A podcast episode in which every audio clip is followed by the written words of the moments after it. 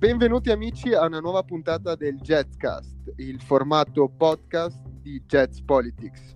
Buona giornata. Buona giornata a tutte e a tutti. Negli ultimi episodi ci siamo concentrati sulla tematica della criminalità nel continente latinoamericano. Oggi ci spostiamo ancora più a sud, verso terre sconosciute e piene di mistero. Un posto che nell'immaginario collettivo rappresenta letteralmente la fine del mondo, confine tra civiltà e la natura nella sua dimensione più selvaggia e isolata. Stiamo parlando e parleremo oggi di Antartide. E per raccontarci cos'è l'Antartide, cosa sta succedendo nel confine più estremo del pianeta, abbiamo con noi Marco Genovesi. Marco Genovesi che ha già collaborato in passato con Geopolitics e è ancora qui di nuovo con noi. Marco è dottorando all'Università di Nottingham, è esperto di politiche ambientali e internazionali e il suo progetto di ricerca appunto ha come oggetto proprio l'Antartide e le sue configurazioni politiche. Buongiorno Marco, vuoi fare un saluto a tutti? Come stai? Buongiorno a tutti quanti, è bello essere qua. Allora Marco, iniziamo subito. Dimmi una cosa, l'Antartide è stata l'ultima frontiera dell'esplorazione terrestre, giusto? Rappresenta un luogo di confine.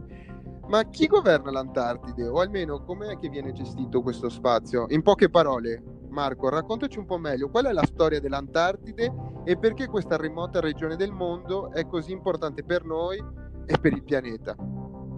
Certo, allora, dunque innanzitutto vorrei cominciare a rispondere alla seconda parte della domanda e spiegare perché ci deve interessare dell'Antartide e di che succede in Antartide. Beh, prima di tutto va detto che l'Antartide è una regione della Terra che per noi ha un valore inestimabile dal punto di vista scientifico. E questo in parte perché, come molti già sanno, in Antartide non ci vive nessuno. O meglio, nessuno ci vive in maniera continuata. È vero che ci sono stazioni scientifiche in cui il personale cambia stagionalmente, ma nessun popolo ha mai davvero abitato in Antartide.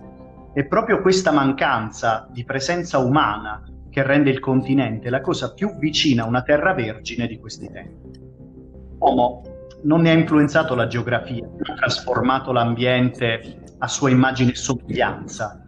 E proprio questo rende l'Antartide ideale per lo studio della geologia e della paleontologia, per esempio. In più bisogna anche ricordare che in estate la giornata in Antartide dura 24 ore e questo lo rende il luogo ideale per lo studio dell'attività solare. E in più, ultimo ma non importante, l'Antartide è considerato una specie di termometro climatico perché le sue caratteristiche fisiche e naturali lo rendono il luogo ideale per studiare le conseguenze e le cause. Però, detto questo, l'Antartide non è solo un grande laboratorio scientifico, ma è proprio una terra che è fondamentale per l'esistenza della vita nel nostro pianeta. I ghiacci antartici rappresentano tra il 65 e il 70% delle riserve di acqua dolce della Terra e riflettono l'80% dei raggi solari che colpiscono la Terra, impedendo il surriscaldamento del pianeta. In più il contrasto tra le temperature polari e equatoriali è fondamentale per la creazione delle correnti marine atmosferiche che garantiscono la stabilità della Terra. Cioè, in poche parole, un'Antartide in salute vuol dire anche una Terra in salute. Ecco perché è importante sapere che succede lì. Però, come è governato l'Antartide, come giustamente hai chiesto tu? Beh, molti sanno che ci sono degli stati che hanno rivendicato alcune parti del territorio antartico. Però in realtà queste rivendicazioni non sono mai state riconosciute come valide e nessuno Stato controlla pezzi del continente antartico. Nessuno Stato possiede l'Antartide, perché in poche parole tutti possiedono l'Antartide. Il continente è considerato un luogo che appartiene all'umanità, al mondo intero, ed è governato dal sistema dei trattati antartici, che è nato nel 59 con il Trattato di Washington, e che poi si è sviluppato in accordi successivi. Il continente è controllato da un consorzio di stati, in pratica. All'inizio un consorzio piuttosto ristretto, che però poi ha visto l'inclusione di sempre più stati. Al momento ci sono 54 stati che fanno parte del sistema dei trattati antartici, ma soltanto 29 di questi hanno potere decisionale. Per avere potere decisionale in Antartide devi avere almeno una base scientifica sul territorio. Ora, A che serve il sistema dei trattati antartici? Qual è il suo scopo? Beh, il suo scopo è la protezione del valore scientifico e del valore ambientale del continente. E i suoi tre obiettivi principali sono il mantenimento della pace, la promozione della libera ricerca scientifica e la protezione dell'ambiente. È un sistema con molti difetti e molti limiti, il più grande dei quali è la lentezza nel decidere. In Antartide si decide all'unanimità, quindi basta che uno Stato non sia d'accordo perché il negoziato salti. Eppure, nonostante questi limiti, l'Antartide è considerato da molti un successo nelle politiche internazionali. In questi 60 anni il sistema dei trattati antartici è riuscito a vietare l'impiego di personale militare nel continente, tranne che per le missioni militari a sostegno di attività scientifiche pacifiche. Ha vietato il test di qualsiasi arma, ha permesso la libera ricerca scientifica nel continente. Mi spiego, le spedizioni antartiche non solo possono scambiarsi liberamente informazioni e risultati delle loro ricerche, ma possono anche scambiarsi apparecchi, attrezzature, personale scientifico, senza alcuna limitazione. In più il sistema antartico ha anche vietato per esempio lo sfruttamento minerario del continente, ha limitato la pesca, ha disciplinato il turismo, e tutto per proteggere il delicato sistema antartico. Marco, posso fermarti un secondo per farti una domanda che mi è sorta adesso mentre ascoltavo quello che dicevi? Allora, abbiamo visto appunto, come dici, in questi ultimi 60 anni come si sia creato questo sistema che ha, diciamo così, come obiettivo principale la preservazione, no, dell'ecosistema e del territorio antartico. Ma prima di questi 60 anni come veniva gestito? Perché credo che ci sia, no, un paio di anni tra che viene messo in piedi questo sistema, che viene appunto sancito con il Trattato di Washington, e la scoperta dell'Antartide. E cosa è successo durante questo periodo? Com'era prima l'Antartide, prima del sistema? Prima del sistema non c'era nessun controllo sull'Antartide. Ogni Stato aveva c'erano degli Stati che avevano delle rivendicazioni territoriali sul continente ed erano in competizione tra loro, sia per la pesca che per ragioni politiche. Ed è stato proprio il crescere di queste competizioni tra stati, acuite poi dalla guerra fredda e dal fatto che Stati Uniti e Unione Sovietica erano attori importanti in Antartide, che ha portato tutti gli stati a riunirsi attorno a un tavolo e capire che era necessario trovare un modo per amministrare il continente, per evitare proprio il crescere di tensioni su quel continente. Ah, incredibile, capisco. Allora possiamo così dire che in questo caso la creazione di un sistema di gestione comunitaria dello spazio ha, diciamo così, favorito la preservazione dell'ecosistema e del territorio, no? Sì, assolutamente. Una gestione collegiale dell'Antartide ha permesso la protezione dell'Antartide, ma questo, va detto, è anche importante, cioè è stato possibile perché l'Antartide ha delle caratteristiche particolari, come ad esempio il fatto che sia veramente difficile per un singolo Stato acquisire il controllo di una parte dell'Antartide, per ragioni climatiche e geografiche. Capisco. Allora, infatti, per quello che ci racconti abbiamo visto che appunto si è sviluppata una gestione collegiale, no? Come hai detto te, durante a lungo degli anni dello spazio antartico. In contrasto con l'Artico invece, col Polo Nord, quali possono essere considerate, diciamo così, le differenze tra i due poli, tra il Polo Sud e il Polo Nord, e come che queste differenze si riflettono appunto sul concetto, sul tema della conservazione ambientale di questi due spazi? In poche parole, la differenza di questi sviluppi storici, come si è tradotta in termini di gestione e preservazione ambientale? Certo, dunque ci sono tantissime differenze tra Artico e Antartide, e la prima riguarda proprio il territorio. L'Antartide è un continente, lontanissimo dalle altre terre emerse.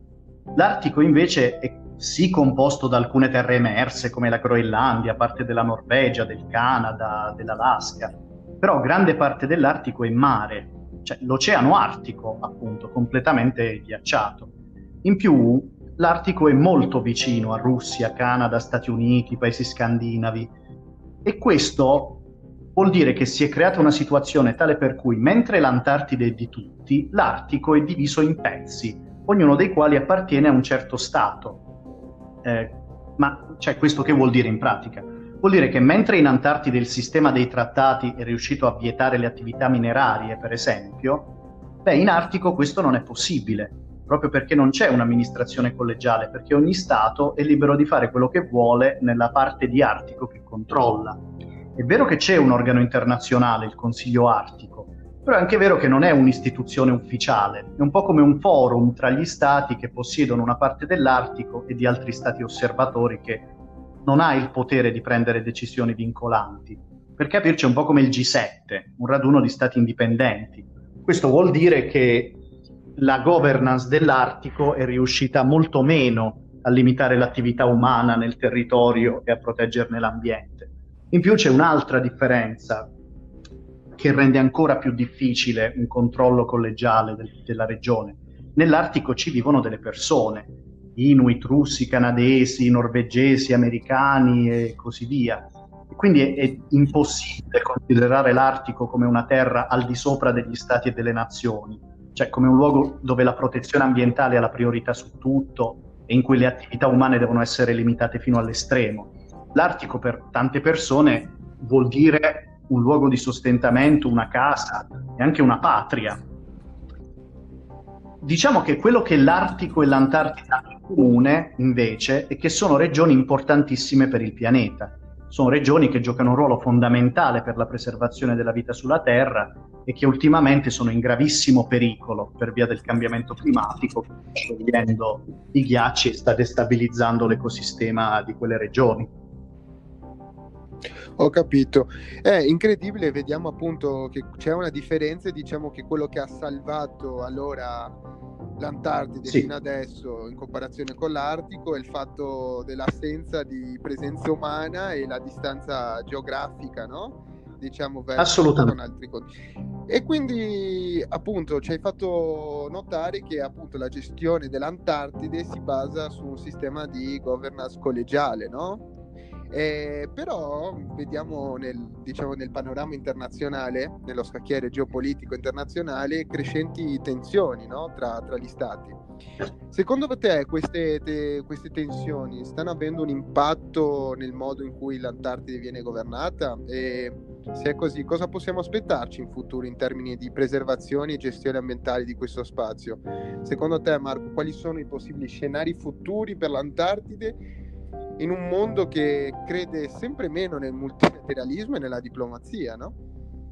Certo, allora c'è da dire che il futuro per l'Antartide non sembra molto roseo, in parte perché il sistema dei trattati antartici ultimamente è sotto attacco da una forza esterna, come ho detto prima, cioè il cambiamento climatico, e qua c'è poco da fare, cioè non importa quanto bene venga governato l'Antartide, se non si riesce a risolvere il problema del cambiamento climatico, per l'Antartide non ci sarà speranza, così come non ci sarà speranza per l'intero pianeta. E questo vuol dire che l'Antartide è già in grave pericolo.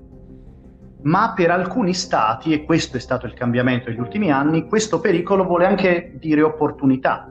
Per esempio, l'assottigliamento dei ghiacci in certe regioni dell'Antartide significa una possibilità di pesca più intensiva. E proprio per questo sono emersi due fronti nel sistema. La Cina è sempre più presente nel continente, costruisce nuove basi scientifiche e ultimamente ha anche creato, per esempio, il primo aeroporto permanente in Antartide. Pechino sta piano piano cercando di ridefinire lo scopo della governance antartica. Dal principio di protezione ambientale a tutti i costi sta cercando di spostare il focus sull'idea che uno sfruttamento sostenibile dell'Antartide sia vantaggioso per tutti. Resta poi da vedere che significhi sfruttamento sostenibile in Antartide, visto quanto è fragile l'ecosistema e quanto sia già in pericolo. Però non è solo la Cina che cerca di revisionare il Trattato Antartico. La Russia si oppone all'ampliamento di parchi marini protetti e a ulteriori limitazioni della pesca. E recentemente proprio questi due stati hanno messo per l'8ª volta il veto alla creazione di un grande parco marino nell'Oceano Antartico. Dall'altra parte ci sono stati, molti dei quali hanno delle rivendicazioni territoriali in Antartide, come per esempio Francia e Australia, che cercano di rafforzare le norme di protezione ambientale, di limitare l'attività umana sul continente. Questo non solo per ragioni ecologiste, cioè questi governi hanno paura proprio della crescita delle attività cinesi nelle regioni che rivendicano e pensano che norme ambientali più stringenti vogliano dire anche una più stringente limitazione dell'attività cinese. Ora, visto che si decide all'unanimità, l'emergere di questi fronti ha paralizzato il sistema. contrasti tra gli stati rendono più difficile raggiungere accordi su qualsiasi cosa, e questo in una situazione in cui il cambiamento climatico, il crescere del turismo e della pesca presentano nuovi problemi nella regione. Cosa possiamo aspettarci in futuro e che cosa possiamo fare? Allora, in futuro ci possiamo aspettare che questi contrasti tra gli stati rimangano. Sul che fare al riguardo, molti pensano che la soluzione possa essere cambiare il modo in cui il sistema dei trattati antartici decide, renderlo più democratico, passando da un voto all'unanimità a un voto a maggioranza. In questo modo, dicono, il sistema sarà più flessibile e riuscirà a decidere più in fretta. Io però non sono d'accordo per vari motivi. Prima di tutto perché io sono convinto che perché una regione sia democratica debba esserci un demos, un popolo con una storia e con una cultura condivise. E in Antartide non è così, in Antartide non ci sono popoli. L'Antartide è una terra in cui la presenza umana è sempre stata pochissima e deve continuare a restare pochissima per il bene dell'Antartide. L'uomo in Antartide deve fare e decidere il meno possibile. L'obiettivo deve essere proprio limitare l'attività umana, preservare la natura del continente. E la regola dell'unanimità è da sempre stata una delle prime ragioni per cui in Antartide l'ambiente è così protetto. Nell'89, per esempio, Francia e Australia si opposero allo sfruttamento minerario del continente, mentre la maggioranza lo aveva già approvato. Prendere le decisioni a maggioranza, secondo me, sarebbe un passo verso il rendere più probabile un aumento delle attività umane, e questo non andrebbe bene. Per risolvere lo stallo decisionale, secondo me, non ci sono soluzioni facili. Gli stati devono trovare un accordo attraverso i meccanismi che hanno avuto da sempre, che sono sempre propri del sistema: i lunghi negoziati, il compromesso, la mediazione. Però questo non è impossibile. Prendiamo ad esempio due stati che sono radicalmente opposti: la Cina, che vuole un crescere delle attività umane, e l'Australia, che è al primo posto per la difesa dell'ambiente. La Cina ha bisogno dell'Australia come punto d'appoggio per le sue spedizioni antartiche, perché la Cina è troppo lontana, e l'Australia ha bisogno degli investimenti cinesi per portare avanti il suo programma antartico. La cooperazione tra paesi, alla fine della fiera, è sempre stato quello che ha mandato avanti il sistema. E uno stallo decisionale nel lungo periodo è già successo e non è mai stato nell'interesse di nessuno. Se i governi se ne renderanno conto, come hanno già fatto in passato, si riuscirà a trovare una soluzione. Speriamo che però questa soluzione non arrivi troppo tardi. Per quello che ci racconti, Marco, l'Antartide in questo caso non è più isolata dal mondo, rappresenta, diciamo, che siamo più interconnessi che mai. E per essere un po' pessimisti, l'Antartide sta seguendo il trend del resto del mondo, cioè scontri, paralisi decisionali e una certa tendenza ad aumentare le attività economiche e di sfruttamento dell'Antartide. Speriamo che... C'è da dire una cosa, posso interrompere? Sì, dimmi. L'Antartide è sempre stato un esempio nel sistema internazionale per riuscire a trovare soluzioni anche quando sembrava impossibile, proprio perché, essendo così lontano ed essendo così estremo il clima, l'unico modo che gli stati hanno per lavorarci dentro è cooperare. Cioè, questi treni sono stati spesso quello che ha salvato l'Antartide, e la speranza è che sarà così anche stavolta. Speriamo bene, no Marco? Speriamo che gli stati riescano a collaborare in maniera effettiva e, diciamo così, riuscire a trovare una soluzione che metta in primo luogo la conservazione dell'ecosistema antartico. Va bene Marco, grazie per essere stato qui con noi. Per oggi è tutto. Ciao ragazzi. Ciao, un abbraccio. Ciao Marco, e grazie per essere con noi. Ciao a tutti, grazie Marco, alla prossima puntata. Salutiamo gli ascoltatori e le ascoltatrici e ne approfitto per ricordare di seguire il podcast su Spotify, su qualunque altra piattaforma.